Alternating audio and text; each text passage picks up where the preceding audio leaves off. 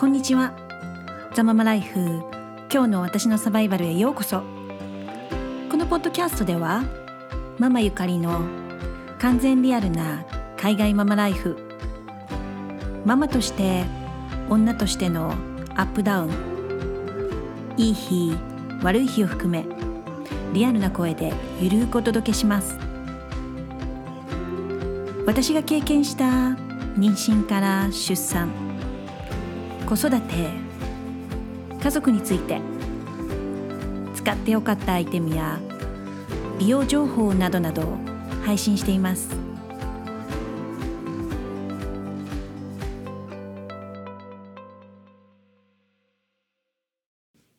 はい皆様こんにちは。第5回ザ・ママライフ。今日の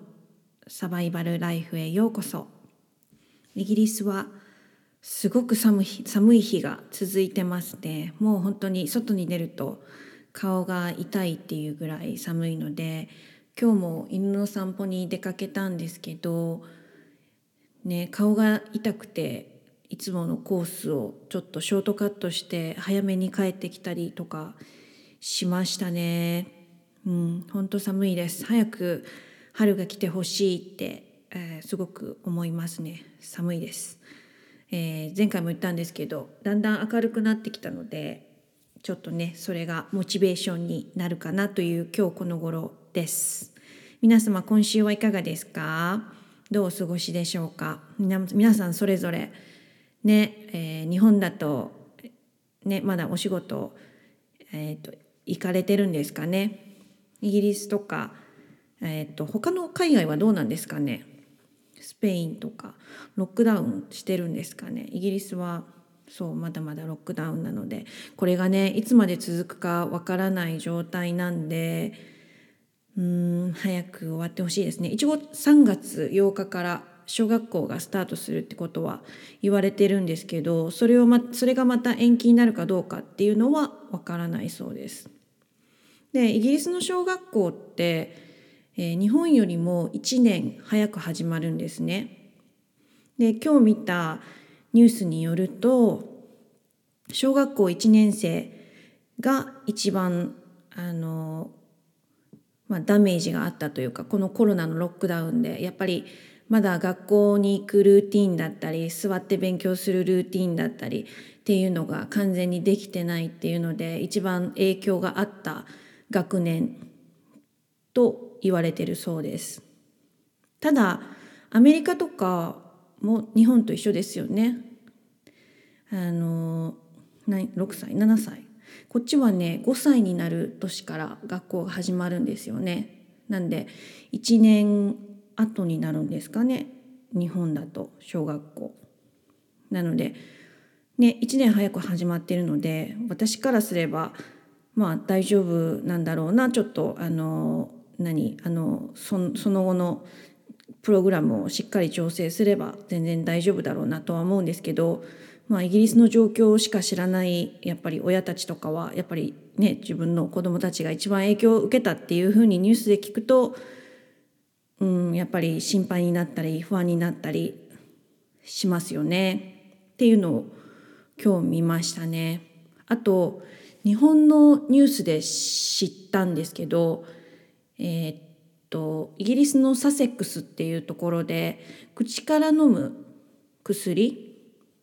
口から飲む予防接種みたいなそのカプセルになっているものを作ってるみたいなんですね。サセックスっていうか言うと私が住んでるところからそんなに遠くないんですね。1時間ぐらいで行けるところなんですけどそこで作ってるみたいで今年中にはできるようで温度管理とかもすごく楽なのでそう口から飲めるってすごくいいですよね。誰でもでお医者さんとか看護婦さんとかもいらないんであのうん結構成功すると良さそうですよね。っていう情報なんかも実はイギリスではあんまり出回ってない気がするんですね。これ日本のメディアから見たのでそうでもこういうことってたまにあるんですよね。やっぱりあの何政府とかがコントロールしたりしてるのかな情報をって感じることはあります。まあそれは両方の国であの言えることなんですけどあの自分の国の情報を違うところの違う国のニュースで見る見たりとかも結構あるのでやっぱりこれってあの日本語と英語と両方チェックできるっていうのはもっと情報がやっぱり増えますよね。これが例えばスペイン語とか入ると、ね、中国語とか入るともっと違う情報が入ったりすると思うのでやっぱり言葉って大切だなって常々こういうことを見ると見たり聞いたりすると思いますね。で、えー、昨日はですね私ちょっと体がほんとしんどくてだるくて一日ちょっと寝かせてもらいましたね。息子が保育園だったんで、うん、ゆっくりすることができたんですけど普段からあんまりねゴロゴロしたりするっていうのが、うん、ちょっとねあの後ろめたいというかいう気持ちになっちゃうタイプなんですよね昔ね若い時は全然そうじゃなかったんですけどでもまあ大人になるにつれてやっぱり一日ゴロゴロ家でしてる家を出ないっていうので結構ね後ろめたいっていうのもそのギルティのフィーリングがあるようになってきたんですよね。なんで何かしないとっていう結構焦りがあったりとかっていうのも出てきたりとかするんですよね。うん、なんか何も考えずに一日ぼーっとしたいんですけどなんか私できないタイプでそう何かねあのしたいというか外に出たいとか、ね、家でじっとしてられない。意外にそうな意外にそうなんですね。別になんか、うん、どちらかというと怠け者の域に入ると思っていたんですけど意外に動きたいタイプなんですね。まあそうこう社交とかもね結構やっぱり恋しいですし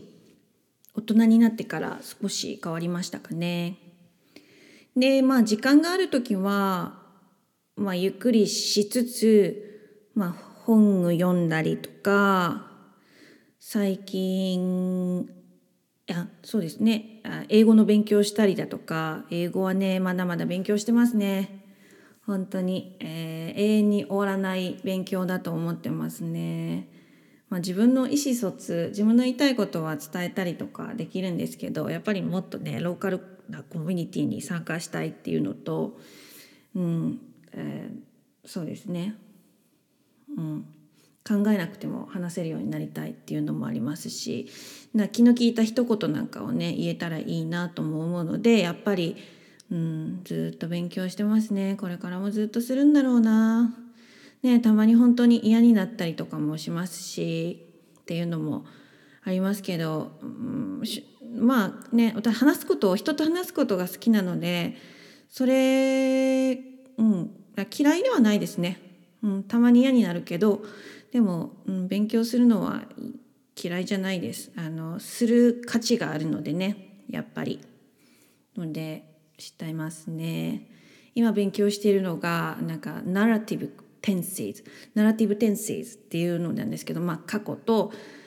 えー、現在とっていう、まあ、過去形とかの使い分け。過去過去分詞形とかって結構いろいろありますよね。そういうのの使い分けを勉強してるんですけどこのね時差が結構ね私的にはトリッキーで本当に本とか読んだりするんですよ。英語英文の本とか読んだりするんですよ。ニュースとかも英文でチェックしますし英語でするんですけど、ね、読めばわかるんですけどやっぱりね自分が話す時にこうストーリーを話す機会って結構あるんですよね私、まあ、過去のストーリーだったり誰かのストーリーだったりっていうのをストーリーを話すことがよくあるんですけど、まあ、その時のやっぱり時差をこうしっかり考えて話すのが結構ね私には、うん、そこであのなんかそのミスアンダースタンディングっていう結構何あのね間違えて伝わってしまったりだとかっていうのも実際あるんですね。で仕事でもやっぱりお客さんと話すっていうのはまあ当たり前のことなんですし私もなんかそれをまあ楽しんでますしっていうのもあるんですけどそうだからまあもっと上手になりたいなと思って勉強しています。ただね脳が動かない時はこれはもちろんできないので、まあ、そういう時はまあ YouTube みたいだとかソーシャルメディアっていうのはねもうなるべくあんまり見ないようにはしてるんですけどそうまあ見てるとねなんか買い物とかしちゃいますしね。うん。なんか友人のなんか何してるかとかっていうのはまあ見たりとかもするんですけどでもなんかだんだんねあのコマーシャルとかねそういうのとかも大き多くなってきて、うん、ちょっとまあなるべくね少なめに見ようっていう感じで最近は着ていますね。でそう最近ハマってるネットフリックスの韓国ドラマこれ友人に紹介してもらったんですけど日本語で「愛の不時着」っていうのにハマってて英語のタイトルが「 Crash Landing on You」っていうんですけどこれねあのうんハマってますね最近。まだえー、っと真ん中ぐらい。全部見てないんですけど、うん、なんかね恋愛ものって見るの久しぶりで結構キュンキュンしますね。私のせい今の生活にはない感じの恋愛。あの北朝鮮の男性と、えー、韓国人の女性の恋愛なんですけどまあ、うん、韓国ドラマといえば結構お金持ちと貧乏のあのやり取りがっていうのが結構ありますよね。っていう印象があるんですけど、まあ、これもねあの結構いわゆる2人ともアッパーミドルクラスぐらいの人たちが恋愛をするような感じなんですけどでもねあのそうこのねヒュンビンさんがねかっこいいんですよねつい調べましたヒュンビンさんね昔から、ね、結構いろいろ出てますよねなんか外国に住んでると結構濃い顔の人とかを見ることが多いのでこういうシュッとしたあのなて言うんですか醤油顔の人を見ると結構引き締まってかっこいいですよね。うん、かっこいい。ねうん、これに今ハマってて夜寝れない時とかもあのこれを見たりだとか。ただねその日本のネットフリックスを私は見てないのでそうあの字幕をね追っていかないといけないんですよね。だから眠たくなったりとかしてこう音だけ聞いてるともう韓国語になっちゃうので、うん、だからずっと見とかないといけないっていうのがあるのでそうもうそんなね体力もない時とかあのまあちょっとね眠たい時なんかはね他のものを使ってますね。でまあポッドキャストも私よく聞くんですけどいろんなものを聞いたりとかするんですけどあとねあのメディテーションのアプリとかも使ってますね。で最近私ねヘッドスペースとカームっていうのを2個使ってるんですけどヘッドスペースはまあまあねいいんですけどあれ音声が選べるの選べるんですかね？なんかヘッドスペースの話してる男性の声があんまりリラクシングじゃないっていう私の勝手なうん。あのなんていうか何感じ方があってでカームっていうあのアプリはわりかし何ストーリー寝る時にあのベッドタイムストーリーっていう大人用のものを読んでくれたりだとかもちろんメディテーションの仕方だったりだとかそうそうそういうのもねしてくれてヘッドスペースはまあ例えば自分になんかアングザエティとかなんか不安なこととか怒りとかそういう気持ちに対してあの語あのどうやってそのなんていうかその気持ちを収めれるかっていうのとかもねあのしてくれるみたいなんで、うん、なんかそういうことが欲しい人にはいいかもしれないですね。で私はただその何？あのリラックスしたものを聞きたかったりだとか、まあ、メディテーションの仕方を練習したりだとか、まあ、そういうのなので、うんまあ、どっちでもいいんですけど私はカームっていうのをよく使ってますね。で息子にもえっ、ー、とねナイトタイムストーリーフォーキッズっていうのがあってそのカームっていうアプリの中にでその中のトーマスとか、えーと、子供がリラックスできる、えー、ベッドタイムストーリーがあるんですね。でそれを聞きながら私は添い寝したりとかしてますね。そう。すごい気持ちいいんですよ。なんか「クロージャーアイズ」とか言って言ったりとかしてあの何？あのもっと心地いい声で、まあ、好きな好きな声の人を選んだりとかもできるんですけどそう。いろんなストーリーがあって、まあ、うちの子はトーマスだったりだとかもっとね、えー、何？アリス？不思議の国のアリスとかがあったりとかピーターパンがあったりとかもっとね大きい子だともっと楽しめるとは思うんですけどまあ適当に選んで。でもうん。それを使って寝かせてますね。夫はそれ使ってないので、まあ、どっちにしても寝るんですけどね。結局は。なんですけど私は結構好きなので使ってます。日本語バージョンがあればね是非使いたいなと思うんですけど誰か開発者の人がいれば是非作ってください。あのうん。日本語バージョンがあったら使いたいですね。うん。で、えーとヘッドスペースもそうですよね。日本語バージョンがあれば使いたいです。もしかしたらあるかもしれないですね。一回健康診断とかでえっ、ー、とねあの1年に1回とかの健康診断とかで行った時にヘッドスペースをおすすめされて、まあ、そこから使い始めてるんですけど、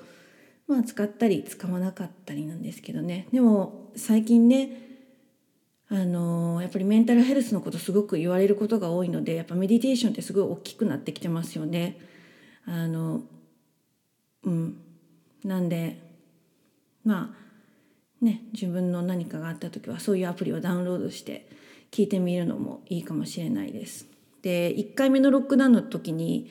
ねその時も1回目で結構、うん、まあそれも大変でしたよね。でまあ息子をねやっぱりね1週間ね24時間本当にずっと見てないといけなかったっていうのも結構大変だったんですね。うん、なんか前にも言ったかもしれないんですけど私ね疲れすぎたらその時に知ったんですけど疲れすぎたら、えっと、目がしょぼしょぼする。なんかね目がねなんか本当に見えなくなるっていう見えなくなるわけじゃないんですけどしょぼしょぼするっていう症状がすごく出て疲れてたんですねすごい。すっごい疲れててもう目がなんていうかずっとしょぼしょぼするっていう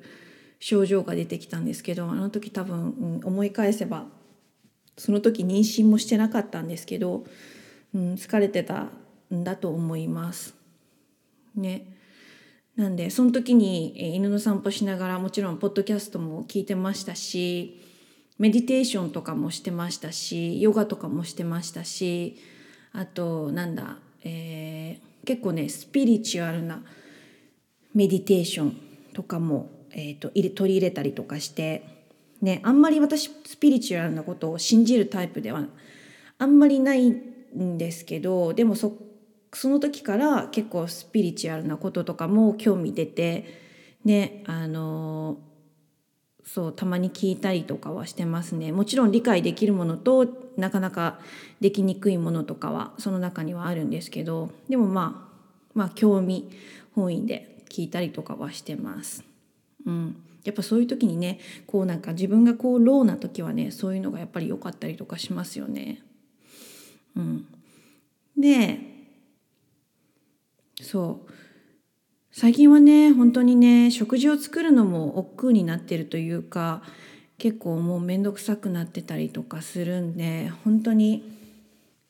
簡単なもので済ませてますね。うん、みんな皆さんちゃんと作ってますか？うん。和食なんて特に作らないですね。和食って結構うん手間がかかるので和食もあんまり作らないですね。もう朝食とかは本当にねえっ、とえっ、とそう、えー、オドボックスっていう、えー、フルーツのデリバリー野菜とかのデリバリーとかをあの取ってまして。で私たちはフルーツだけ取ってるんですけどでオドっていうのは ODD なのであのあのお店に出せない色とか形の果物を、まあ、レスキューするっていう意味で安くあの選べないんですよ。これ何が入ってくるかっていうのは選べないんですけど毎週ね1回届けてもらう。それでまあフルーツはもうほぼ変わないですね。バナナぐらいですかね買うとすればおやつに簡単に食べれるので。うん。ぐらいですね。あとはなんかその中にそうユニークなもので言えばドラゴンフルーツが入ってたりだとかなんだろうパイナップルこんな風にパイナップルが入ってたりだとかいろいろ、うん、オレンジだとかまありんご多いですね。りんごとあと洋梨が多いかな。洋梨が多かったりオレンジが入ってたりグレープフルーツが入ってたりっていう、まあ、いろんなものがあの入ってるボックスを頼んでるのでそれでスムージー作ったりだとかしてますねこの間話した忍者買ったんですよねなんかニュートリバネットとかはもっと多分あのちょっと高いんですよねレンジが。で忍者ってまあ100ポンド以内で買えるんで結構まあいいかなと思うんですけどスムージーね今更スムージーなんですけど、でもされどスムージーでやっぱり私ケールってね毎回あのオーダーしてて野菜のボックスオーダーしてるんですけどでケール毎回、うん、最近ケールすっごい食べてますね。何でも入れますよ。本当お味噌汁だったりお鍋にした時に本当に何あの白菜の代わりに入れたりとかうん、栄養価がすごく高いので、うん、気に入ってます。でスムージーにもちろん入れたりとか、うん、生で取れるのはいいですよね。で前安物のスムージーメーカーあったんですけどスムージーメーカーブレンダーがあったんですけどそれは結構ね結構ね繊維がねあの砕けてなくてスムーズにならないんですよね。でもこの忍者は結構パワーがあって今のところいい感じです。ねまあ朝食はねそのあのサワドーブレッドっていうのを食べてて、えー、それが何て言うんでしたっけ？酵母？自然酵母の、えー、パンですね。でこの、えーと妊娠後期になってなってくると結構発酵したものをよく食べてください。って言われるので、まあ、それも発酵してる、まあ、焼いてるのでそれが発酵してるかどうかは分かんないですけどでもまあまあまああの美味しいんですよ。あのカリッとして中がもちもちして結構ハマってます。でそれにねマッシュしたアボカドとオリーブオイルと塩コショウをのせてとかスライスしたトマトをのせてオリーブオイルと塩コショウで食べるっていうまあパンが美味しいんでね結構あのこういうシンプルなものがすごく合うんですけどたまに、えー、 beans on toast っていうイギリスならではの多分アメリカに住んでる人とか聞いたらねあのえ何それ美味しくなさそうって思うと思うんですけど私ね baked beans 結構大好きで日本人で結構分かれますよね。イギリスの baked beans 好きな人と好きじゃない人。なんか大豆みたいな大豆じゃないんですよ。でも本当に大豆に似てる豆を、まあ、トマトトマトベースのもので煮てあるだけのものなんですけどまあちょっと、まあ、ケチャップとか、えー、なんだトマトピューレとかねあのちょっとお砂糖も入ってるのかな？っていうちょっと甘めのねトマトなんですけどちょっと甘い感じのあの甘煮って感じの、えー、ものなんですけどそれをね、えー、これはね sourdough じゃなくて普通の何て言うかイギリスで売ってるいわゆるちょっとパサッとしたトーストにかけて食べるんですよね。 beans on toast の beans が baked beans がソースになるんで結構美味しいんですよね。まあそんなことそんなものを食べたりスクランブルエッグを乗せてみたりだとかしてまあバラエティーをね作って適当に朝食はまあ夫が用意してくれるのでこちらは夫に任せて、うん、してます。で息子はね、えっと、ABC 食べるとかって言うんですけど ABC のシリアルがあってて子供用なんで甘さ控えめなんですよ。チョコレート味になってるんですけど結構甘さ控えめででも ABC なんで彼今3歳で ABC 勉強したりとかしているのでそうそう ABC ねなんか彼の一番好きな ABC の文字は W, w でそうそう W とか見つけると W で W って反対にしたら M になりますよね。でこれ反対にしたら M とか言いながら食べる。のも結構いいかなと思って彼は ABC のシリアルをね好んで食べてます。でシリアルって簡単ですもんね。本当にミルク入れるだけでね作れるので、うん、最高ですね。うん、でそうスムージーねスムージーの話にまた戻るんですけどスムージーって結構ねレシピ通りに作らないとミスりません？そのあの味が。やっぱりケール入れたりとかそのシトラス系とかあの、まあ、ミルクだったり水だったりとかミルクって言ってもあの私と夫はあの普通の牛乳のミルクを飲まないのでそのオーツミルクとかあの豆乳とかにしてるんですけどなんかその配合とかがねスムージーって結構微妙であのこれね意外に適当に入れたらできるだろうと思うんですけど結構ミスるんですよね。ミスってしまうので、うん、なるべくレシピいっぱい出てますよねググると。なのでなるべくレシピを見て作るようにしてます。やっぱりね見て作ると美味しい。適当に作るよりやっぱり失敗してしまうんでね。うん美味しいです。でおやつもなるべくねヘルシーなものを食べたいなって思ってるんですけど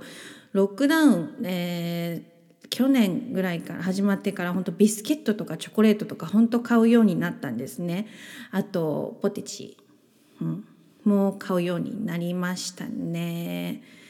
そうだから結構ね。で家に一日中いるので結構ねおやつのところを開けてボソボソ食べてたりとかするんですよ。別にそんなにお腹空いてもいないのに。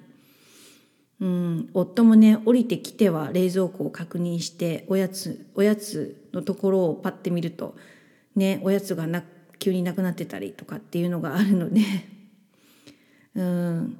これね気をつけないとダメですよね。家にいると。食べちゃう本当に。うん。気をつけないとダメです。でまあヘルシーおやつなんかを考えたりとかもするんですけどえっ、とねそう何があるかな？まあきゅうりとかを普通にカットして塩とかで食べるっていうのとか、まあ、フムスにつけて食べてる食べるでもいいんですけど私は普通にシンプルに塩が好きなのであの、えーと、あと人参とかを、まあ、生で食べたりとかするのだったら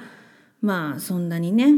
食べても後ろめたくないし栄養ありますよね。あとまあきゅうりにクリームチーズつけて食べたりだとか、まあ、あとフルーツね、まあ、朝にねえっとなんだスムージー食べるのでまたフルーツかっていう感じなのであんまりフルーツに手が出なかったりとかするんですけどうんまあフルーツもっと食べたらいいと思いますね私は。うん。そうします。あとはまあヨーグルトとかに変えてみるとかあと卵とかもいいですよね。ゆで卵とかを作っておいて。うん。なんか昔は卵なんか何個までとかってなってましたけど今はね好きなだけ食べてもいいみたいなんであの新しいねリサーチで。なので卵ゆで卵とかに変えてみたりだとかあとね最近ね、えっと、オーツでオーツバーを作り出したんですね。オーツバーグラノーラバーっていうんですか？でそれもすっごい簡単にできるんですよ。なんかオーブンね180度ぐらいに熱してオーツをねバーって入れて夏好きなナッツとかを入れて10分15分そこでオーブン。でオーブンに入れてで出してであの、まあ、メープルシロップだったりアガベだったり蜂蜜だったりをちょっと温めておいてそれをまあ上からかけるんですね。で好きなドライフルーツをかけて冷蔵庫で、うん、冷やす。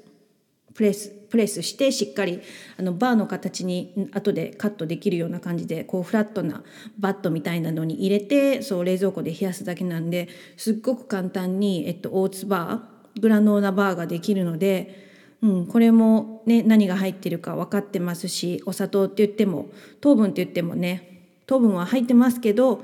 そんなに微妙な糖分ね入ってないので、うん、チョコレートとかそういうのでもないのでまあチョコレートもね入れ入れようと思えばね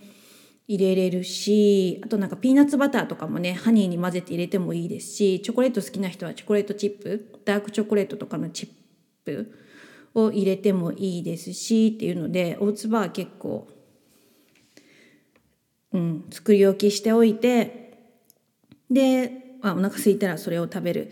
ていう感じに最近はしてますね。うん、これ良かったですね。ちょっとね甘いものが食べたりとかするんですよ。でねそれね失敗して大粒にならなかった場合は普通にバラバラになった場合はグラノーラになるんですね。なんであのヨーグルトの上にパラパラっと散らして、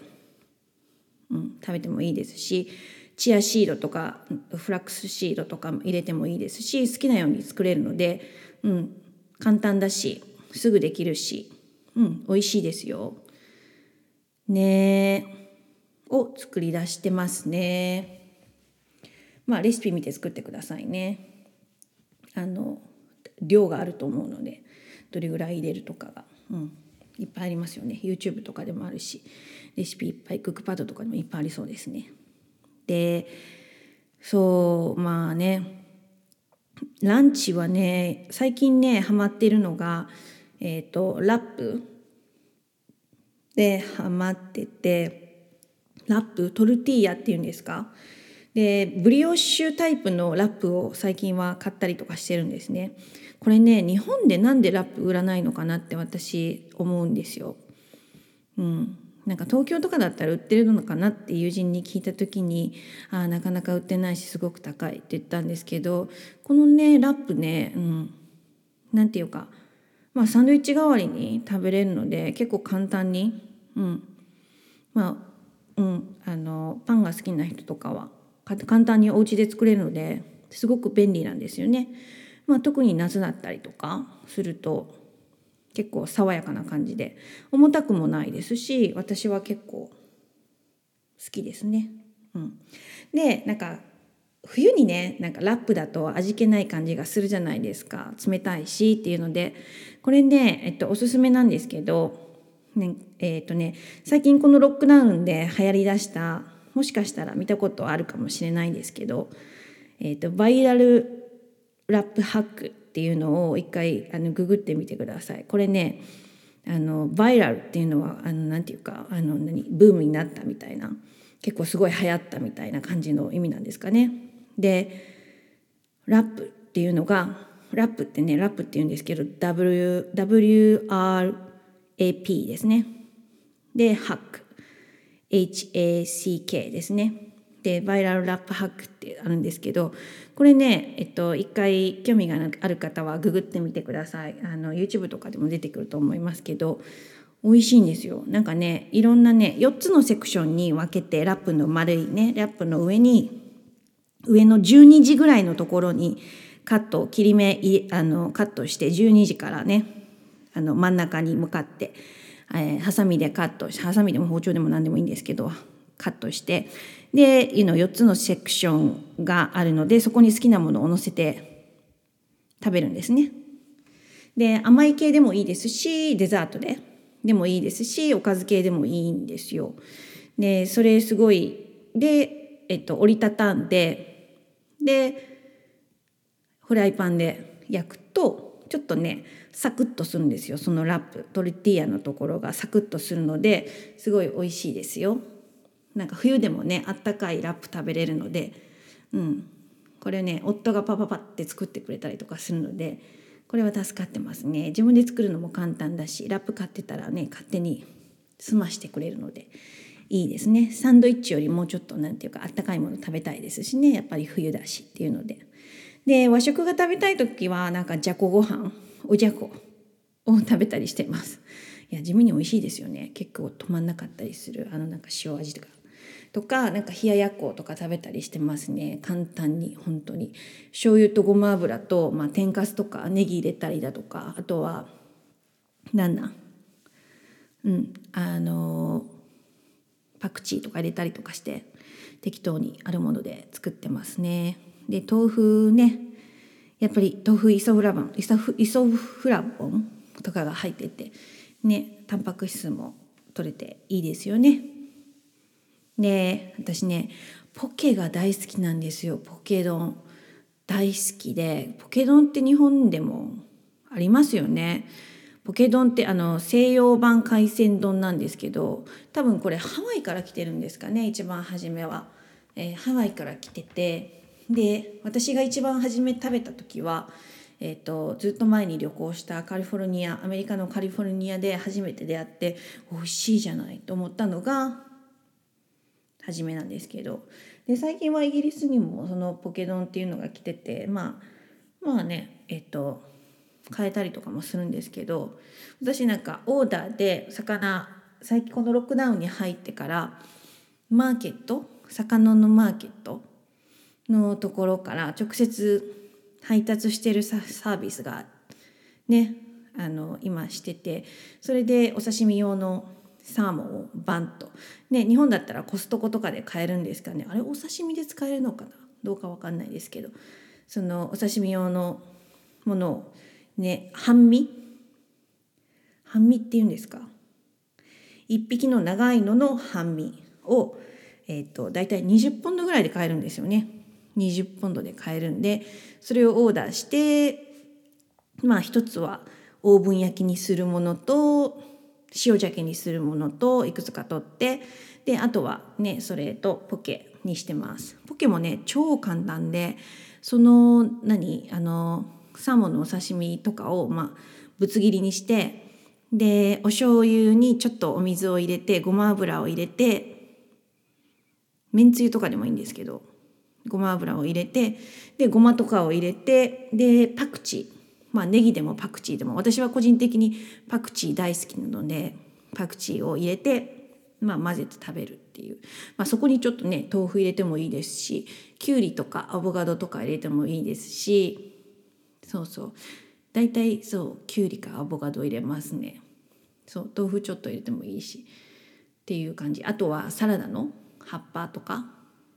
ほうれん草とか入れてもいいですしね。うん。あのほうれん草ってあの何？ベイビースピニッチっていうもの。あの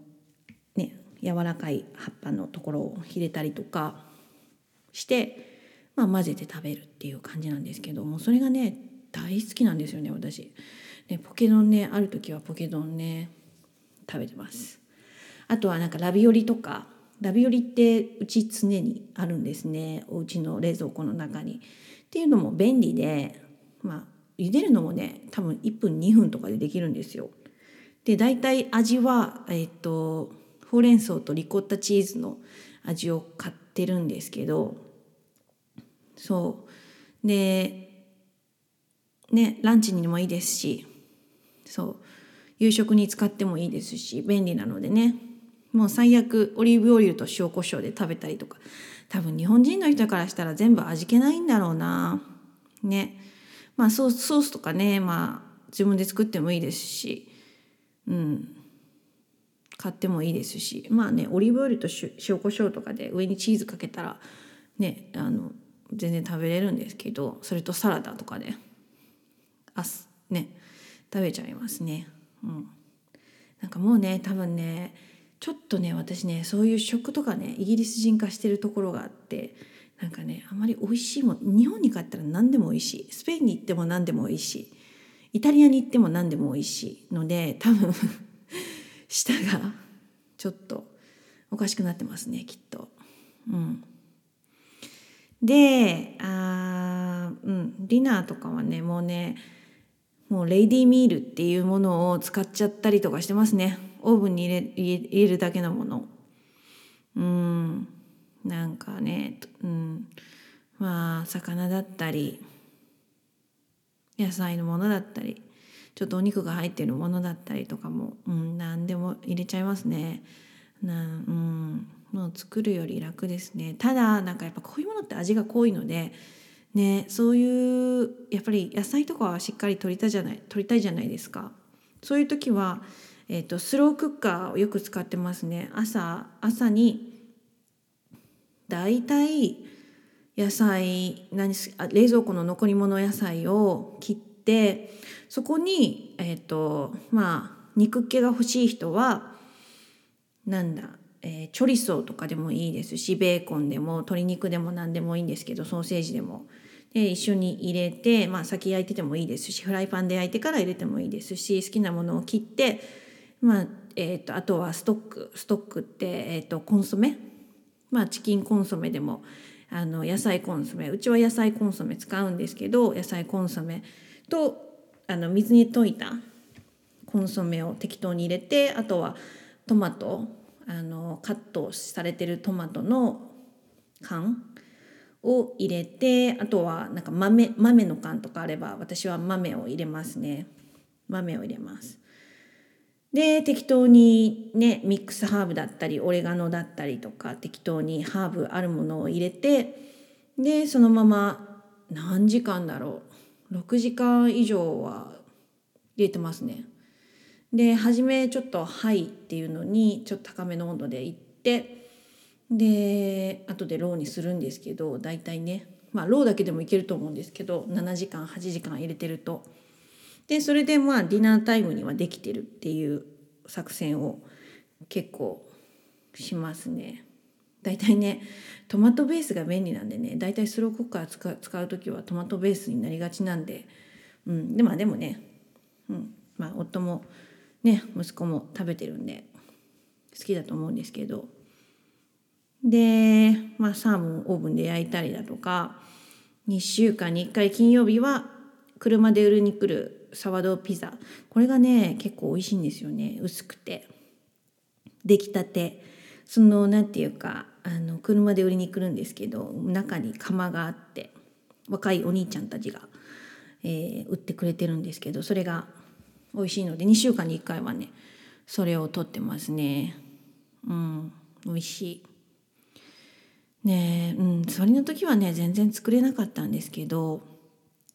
ね本当に。それこそデリバルーっていうのが出てるんですけどウーバーイートいわゆる日本でいうウーバーイートとかを週1回2回してましたね。でもねやっぱりね健康的なものっていうのはなかなかないんですよねうちの近くでも。だからやっぱりね、うん、なるべく自分で作ったものがいいんですけどね。まあ冬なんで鍋とかだと絶対最近ね私ちょっと便秘がちで、うん、なるべくね繊維質とか取るようにしてるんですけどなかなか難しい。ねまたあのそうそう便が硬くなってきたんで、うん、薬もね飲んでるんですけどねなぜか、うん、ちょっとお腹が張って辛いですね。うん、ねなんでもっと繊維質を取っていきたいと思います。ただお鍋をすると野菜をたくさん食べれるので次の日にも便通がすごくいい。うん。なんでまあもうちょっとお鍋した方がいいかもしれないですね。ねいいですよね、ま、お鍋。ね。野菜いっぱい食べれて。で今回えー、っと別に大したことは話さないんですけどうん。ね子供のことっていうかまあ2月のイベントについて話していこうと思います。でね2月ねイベント、えー、たくさんありましたありますね。まずもう終わっちゃったんですけど節分節分皆様やりましたか？お庭外ね私1月30日とか1月の後半ぐらいまで節分のことすっかり忘れててそうケータリングの人から、えー、巻き寿司どうですかっていうのが来てあじゃあなんか、えー、鬼の面ついてるんだったらじゃあ買ってみようかなっていうので、うん、買ってみたのをきっかけにあじゃあ説明ね暇だしロックダウンで暇だしやってみようかなっていう気になったのをきっかけに節分ね息子の初めての節分でした。で息子がね最近ね本当にあのイヤイヤ期っていうんですか？でもう何するのも嫌っていうんですね。やっぱりおむつ替えるのもトイレに行くのも嫌だ。お風呂に入るのも嫌だ。嫌だ。歯ブラシするのも嫌だ。ご飯今食べない。とかあとまあ着替えるのも嫌だしそう。保育園行くのも嫌だ。結構ねいやいやなんですよね外に行こうじゃあ公園行こうっていうのもああなんかちょっと遠いから嫌だっていうこと言うんですよね3歳のくせに。まあ、遠いのは、まあ、そんなに遠くないんですよ公園って言ったって。で行くと帰りたくないって言い出すんでまだ大変なんですけど、まあ、お菓子なんかで釣ったりとかして帰らせるんですけどそうでちょっとね最近ちょっとなんかそうちょっとね彼の行動が過ぎるぞと私は思ってたので、うん、ちょっとまあ私が、ね、今回は鬼になりました。で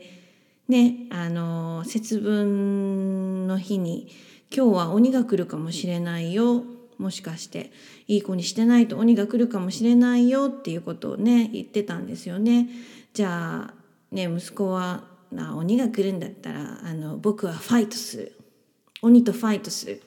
戦戦うよ僕はっていうことを言ってたんですよね。うん、じゃああのなんていうか豆を置いとくからね置いとくからね豆を投げて戦ってねっていうことを言ってたんですよ。でまあ普段からね前から鬼っていうのは言ってたんですね。何か悪いことをしたりだとかいうことを聞かなかったりだとかねするとなんか本当鬼来るよっていうのを言ってたんですけど息子は鬼を見たことがなかったしなんか鬼のパンツぐらいしかあのテレビで見たりとかすることがなかったので結構なめてたわけですね鬼を。でまあまあその夜にママはあの「じゃあシャワー浴びてくるよ」って言ってまああの上にシャワー浴びに行ったんですよね。じゃあなんか「ああオッケー」みたいな感じであの、まあ、息子が言って「あじゃあね」って言って上行って私は大急ぎであの何？全身タイツみたいになってでたまたまなんかなんていうか、えっと、旦那に旦那のちゃんちゃんこみたいなのを見つけてで、まあ、それを羽織って、えっと、鬼の面をかぶってでゆあの静かに階段を降りて玄関先に出てでノックしたわけですよトントントンってノックして結構強めにでまあ誰も来なかったのでもう一回トントントンでしたんですね。で夫によるとあもしかしたら鬼かもしれないみたいなことを息子が「ははは」みたいな感じで言ってたらしいんですね。で夫に開けてもらってでね初め息子がすぐ来なくてで来た時にはもう「ああ鬼が来た」ってなっててでそうでもう動けなくなってたので初めて3歳。に3歳のね初めての鬼だったのででも息子には結構怖すぎたみたいでいや私ね紙の鬼のお面だったんで、まあ、すぐバレるかもしれないしって思ってたんですよ。でも思ったより息子が怖がってで夫がささっとこう息子を「あ鬼が来たから中に入ろう」とか言ってあの連れて行ったんですね。で連れて行ってでこれ投げないとこれこれを投げるんだみたいな感じになってでこれそれを投げてきたんですね1回目1回目投げてきたんですよ。でまあ1回目で「まあまあまあ」みたいなもうなんか「あやめてくれ」みたいな感じになんかなってで、まあ、1回でやられるのもなと思ったので、まあ、もう1回「悪い子はどこだ言うことを聞かない子はどこだ」っていうふうになんかまあ言ったんですよね。じゃあ今度は本当にビビってしまって夫の後ろから動けなくなっちゃったんですね。でまあまあもう本当に何て言うかもうなんか目をうるうるさせながら「あー」っていう感じになってで夫は投げないと投げないと。ほらこれ投げてごらんって言っても「あなんか Daddy やってDaddy やって」みたいな感じになって全然普段からスパイダーマンスパイダーマン僕強いんだ僕はかっこいいんだ僕が強いんだって言ってるんですけどでもなんかね結局終わった後には「僕強くない」って言ってましたね。え鬼とでも戦ったんでしょ？ってママ聞いたよ。鬼と戦ったんでしょ？強かったね。頑張ったね。って言ったら「僕強ない」とかって言って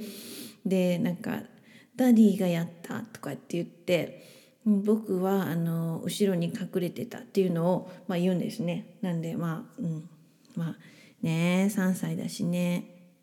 っていうので。でまあ夫からすると結構何ちょっとやりすぎじゃないか。彼が彼はすごくあの怖がってたんだよみたいなことを言ってたんですけど。さすがにやっぱりねこのね子供をこんなに怖がらせるっていう文化がやっぱりないんですよね西洋には。うん、私ないと思うんですけど、うん、お化けとかはあるんですけどこういうねあの怖がらせる文化がないので多分ね夫にしても初めての節分だったのでそうそうあのシナリオとかもねちゃんと話してやったんですけど、うん、あのちょっとショックがあったかもしれないですね。でもね私たち大人になっても別にトラウマになってるわけでもないですし、まあ、鬼が来たらあの何？あの悪いことをすると鬼が来るよっていうふうに言われてたのでいい子にすると,、えーと、鬼は来ないですよねもちろん。なんで、うん、そうやって、まあ、育ってきたので別にねあのそれで病んでしまうってこともないですしまああのそうそうたまに鬼でちょっと締めていくことは必要だなと思いました。こっちでよく、えっと、ノーティーステップって呼ばれるところがあるんですけどまああのね私の、えー、知ってる人でモンテッソーリの、えー、学校で働いてる人がいるんですけどその保育園で働いてる人がいるんですけどその人が言ってたのはなんかブルーシートっていうのがあって何か何あのいたずらとかまあまあいたずらというか悪いことするとあの言うこと聞かなかったりとかするとそのブルーシートに行くっていうのと、まあ、同じ感覚でそのノーティーステップとかに行ったりとかするんですけど彼もねうちの息子15キロあるんでなかなかもうね持っていけないんですよ私が。本当に。お腹が大きくなってきてるんで。なんでもうそうそう暴れられるとね本当にあの連れていけなくなるんでそうそう鬼の効果でここでちょっと引き締めといてよかったなと私は、えー、思ってますね。そう。そんなこんなで節分ですね。うん。でもうん。よかったですね。でそうそうそうそう3歳児ってねすごいなんかね息子の成長を見てると日々本当にすごいなって感じますね3歳児ってね意外にちゃんと考えれるし、えーと、口答えもしたりだとか、うん、すごいなって思いますなんか犬と3歳児ってなんかこうなんか脳のレベルが同じって言われたりとかしますよね。あれ本当だと思います。なんか彼と息子と犬をうちの犬うちうちの犬ってジャック・ラッセルとボーダー・コリーのまあ多分ミックスミックス犬っていうかも雑種なんですけどまあ雑種なんですけどでボーダー・コリーってね犬の中で一番賢いって言われてるんですよね。なんであのまあ彼、まあ、賢い、まあ、半分賢いのが入ってるんで、まあ、彼はすごい賢いという感じでもないんですけどでもねわりかしそうそうボーダーコリーが入っているのでっていうのがあるのでそうでもね彼たちレベルね一緒だと思います。遊ぶのもね一緒だし頑固なところも一緒だしすごく似てるだからね犬の犬はやっぱりね3歳レベルの人の気持ちが分かったりだとかあの言うことを聞けたりだとかっていうのはありますね。ただやっぱりね日本人間はねやっぱり笑ったりあの3歳児でもあのなんていうかちょっとボケたりとかジョークみたいにしたりだとかっていうのがあるのでそこはやっぱ人間独特ですよね。こんなにね犬犬と比べる人もあんまりいないと思いますけど自分の息子でもねあの、うん、その何？あのリサーチっていうんですか？っていうのは、うん、私は合ってると思いますね。でそんなこんなで節分とかも終わってで次にあるのがえー、なんだ？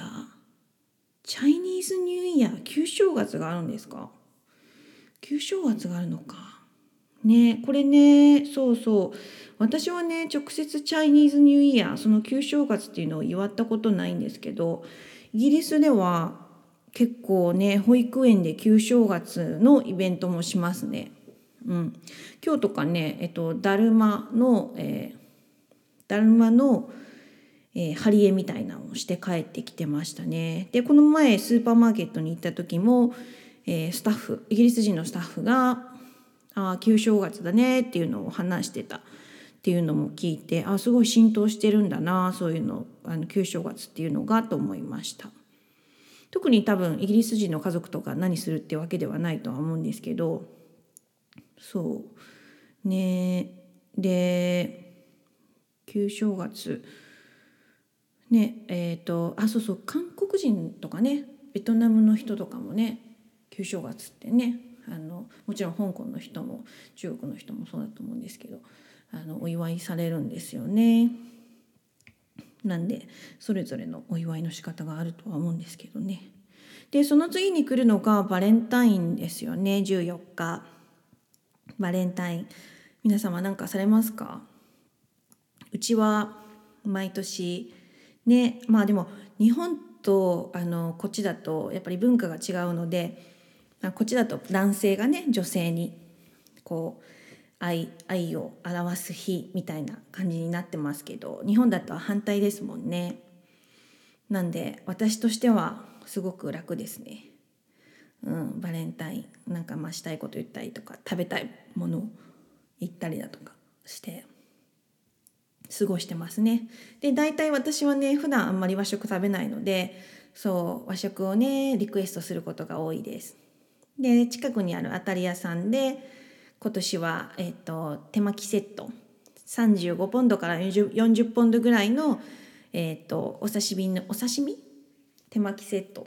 あのカットしてくれるんですよ。ちゃんと手巻き用に。で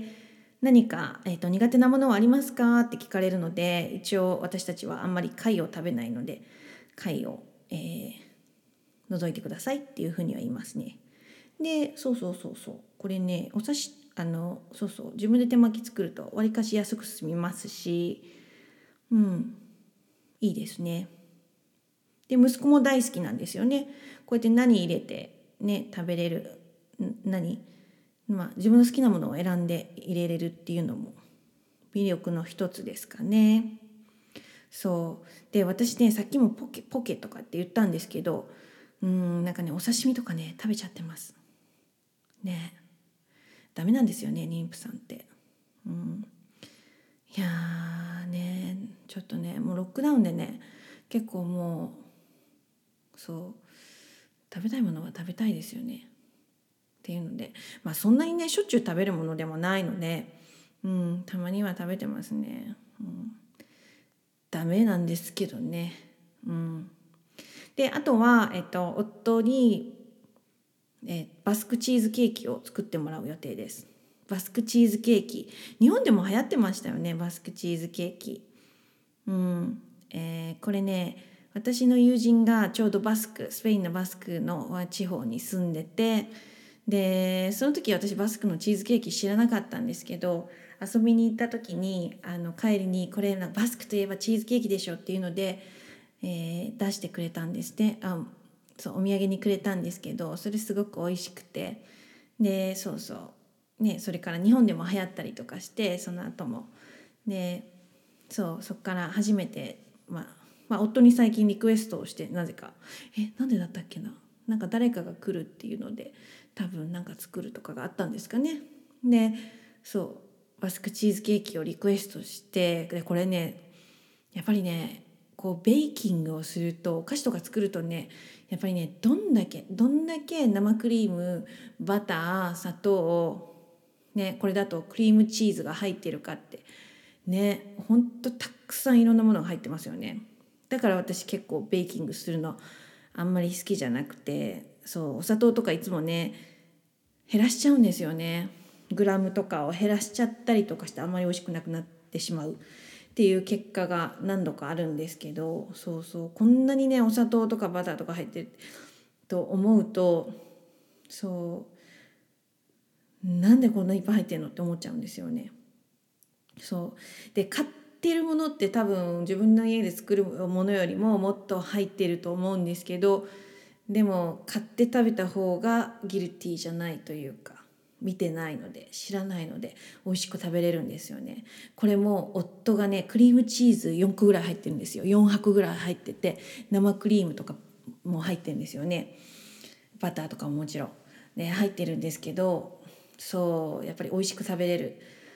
夫はね作ってる人なのであのえこんなに入れるのかと思ったらなんてカロリーが高いんだと思って なんかそんなに食べないんですよ。でも私はねそうそう。作ってもらっちゃう、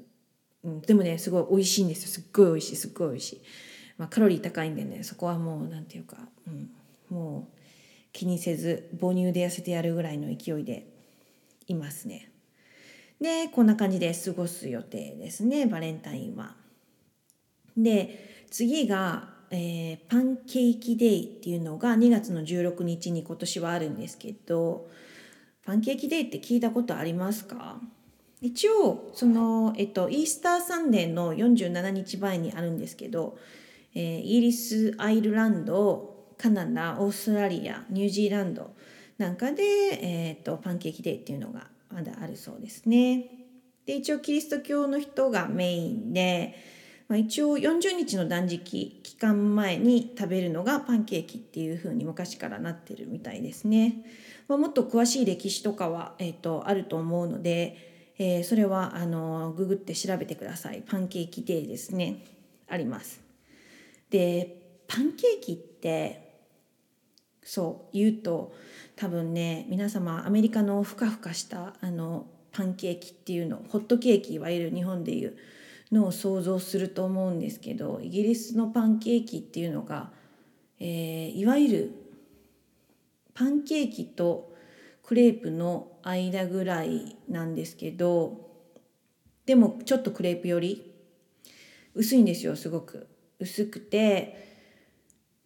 えっ、ー、とねそう薄いあの、まあ、クレープみたいな生地にちょっとねクレープより分厚めになるんですけど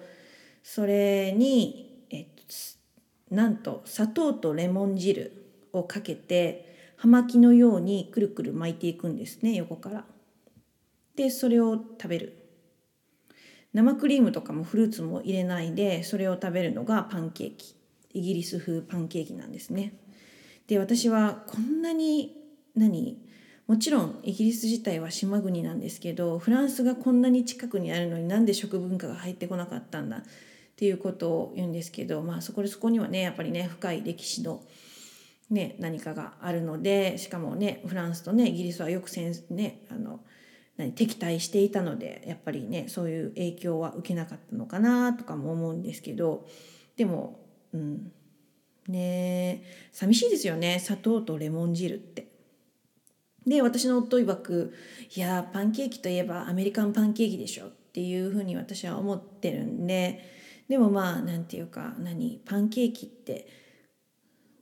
言い出したのはこれ僕たちの方が何？早かったんだ。早かった。これ前からこれはパンケーキって言われてたんだみたいなことを言ってたんですけどまあ確かにそうかもしれないんですけどでもまあね。やっぱりそうふかふかのねホットケーキとかが美味しいですよねやっぱりって思っちゃいますよね。なんでうちは、えっと、こうなんていうかイギリス風パンケーキに、えー、しないで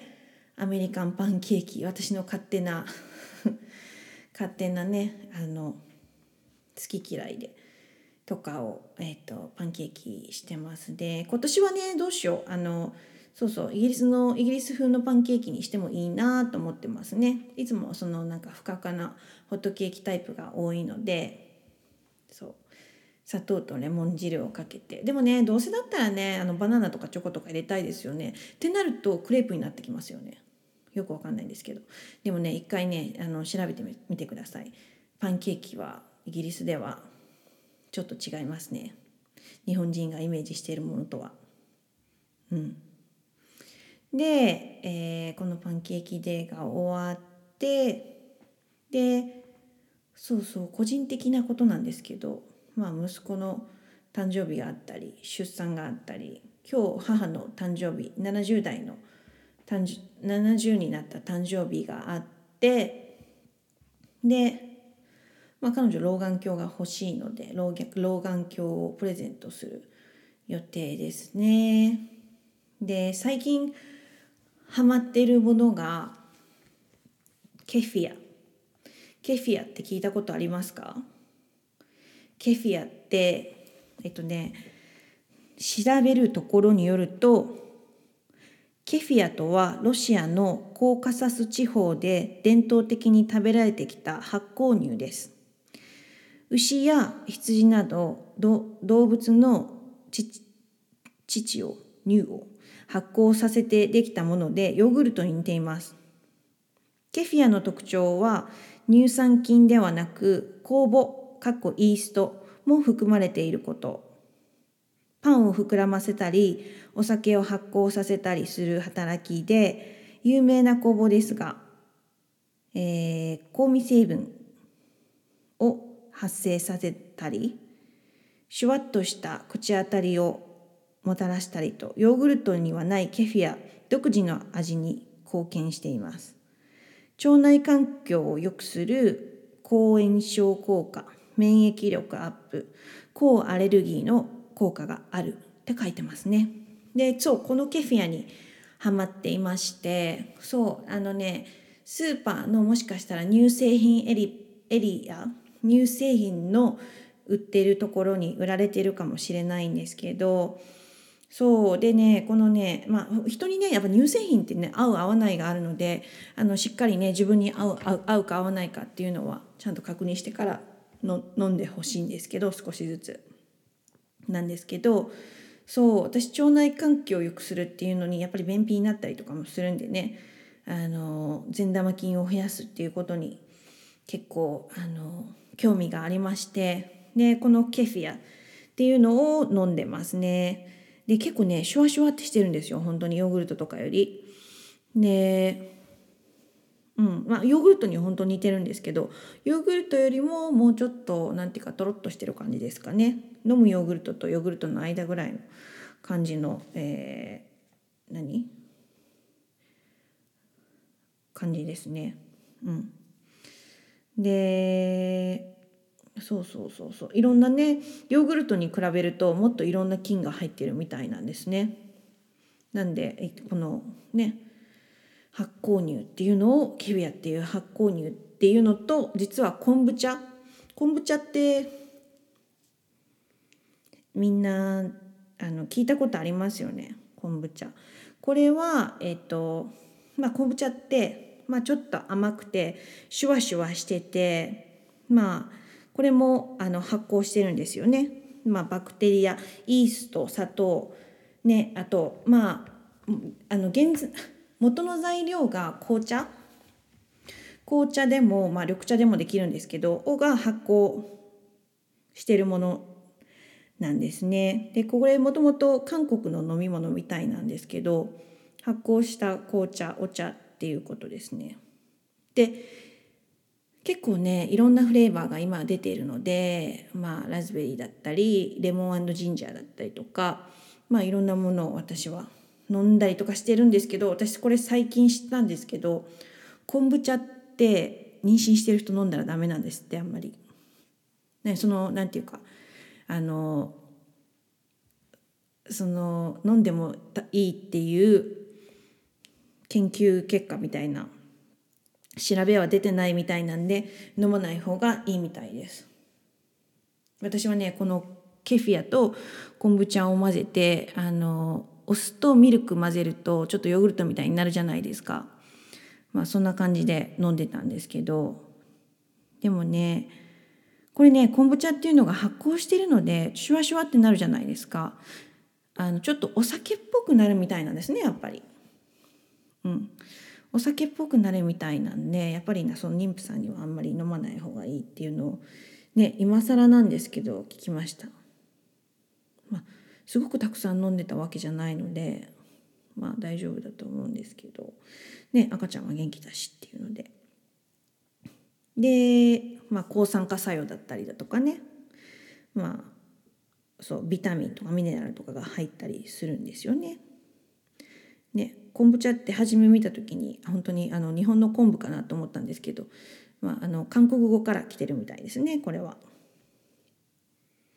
でそうでなかなかねそう運動がねできなかったので最近やっとあの外にある氷が溶けて雪が溶けて氷も溶けてくれたので滑りにくくなったのですごく寒いんですけど外をね散歩できるようになってやっぱ気分が違いますね。外を散歩すると本当大切です。でねあのそれでもやっぱり体あの運動がね動きが足りないなっていうことでそう旦那のねあのオイルマッサージを始めました。これも面白いですよね。で私ねあのマッサージしてあげるのあまり嫌いじゃないんですよ。なんであのそのオイルマッサージ YouTube とか見ながらあのオイルマッサージホホバオイルとか使ってあのマッサージしてあげるんですけど、まあ、それがね、まあ、結構なんていうか動くじゃないですかマッサージすると。だからまあなんていうか夫もねあのしてもらうとあのもちろん気持ちいいですし体もね一日あの家で座りながら働いたりとかしてるのであのそうあのししてあげてまあまあまあまあ。私も夫もねそれでちょっと、うん、私はちょっと体をいつもと違う感じで動かせて夫はねそれで気持ちよくなって、うん、よかったですね。マッサージ をねオイルマッサージをしてあげました。ね、オイルマッサージとかねやってあげるの結構楽しいんですよね。楽しい、うん、結構好きですね。そう。夫それねやっぱりねアジア人のあの女性と結婚してラッキーだった。うちのね家族で結構マッサージ文化があって、まあ、疲れてる人をマッサージしてあげたりってあるんですね。でなんかね日本人だとなんとなくそういうのありません？なんか肩たたき券あげたりとかお父さんにしましたよね昔。なんかそんな感じで。そうそうそうそう。だからでもねすっごい喜んでくれますよ。あの西洋人にマッサージしてあげると。で私たち上手なんですよねやっぱり。東洋医学に慣れてるんでねなんで、うん、すっごいなんかいつも喜んでくれますね。いつもってめったにしないんですけどでもまあいい運動になるので、えー、そうそうたまにしてあげようと思いますこれからも。ね今回はこんな、えーと、ただの雑談になってしまいましたけど、ね、皆さん、えー、聞いてくれてありがとうございます。そうこのね娘が生まれる前にねあと1回ぐらいは更新したいなと思うんですけどまだまだね娘が出てきてくれる感じでもないので、ね、よく歩きながら、うん、繊維質を食べながらしていきたいと思ってますね。あそう最近友人にねあの日本ですごいクラブハウスっていうのが流行ってるって言って聞いたんですけど私全く知らなくて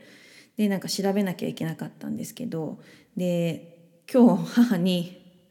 あの私あのポッドキャスト始めたんだよっていうことを言ってたら「えなんとなんとかクラブっていうのじゃないの?」とかって言われて「えとかって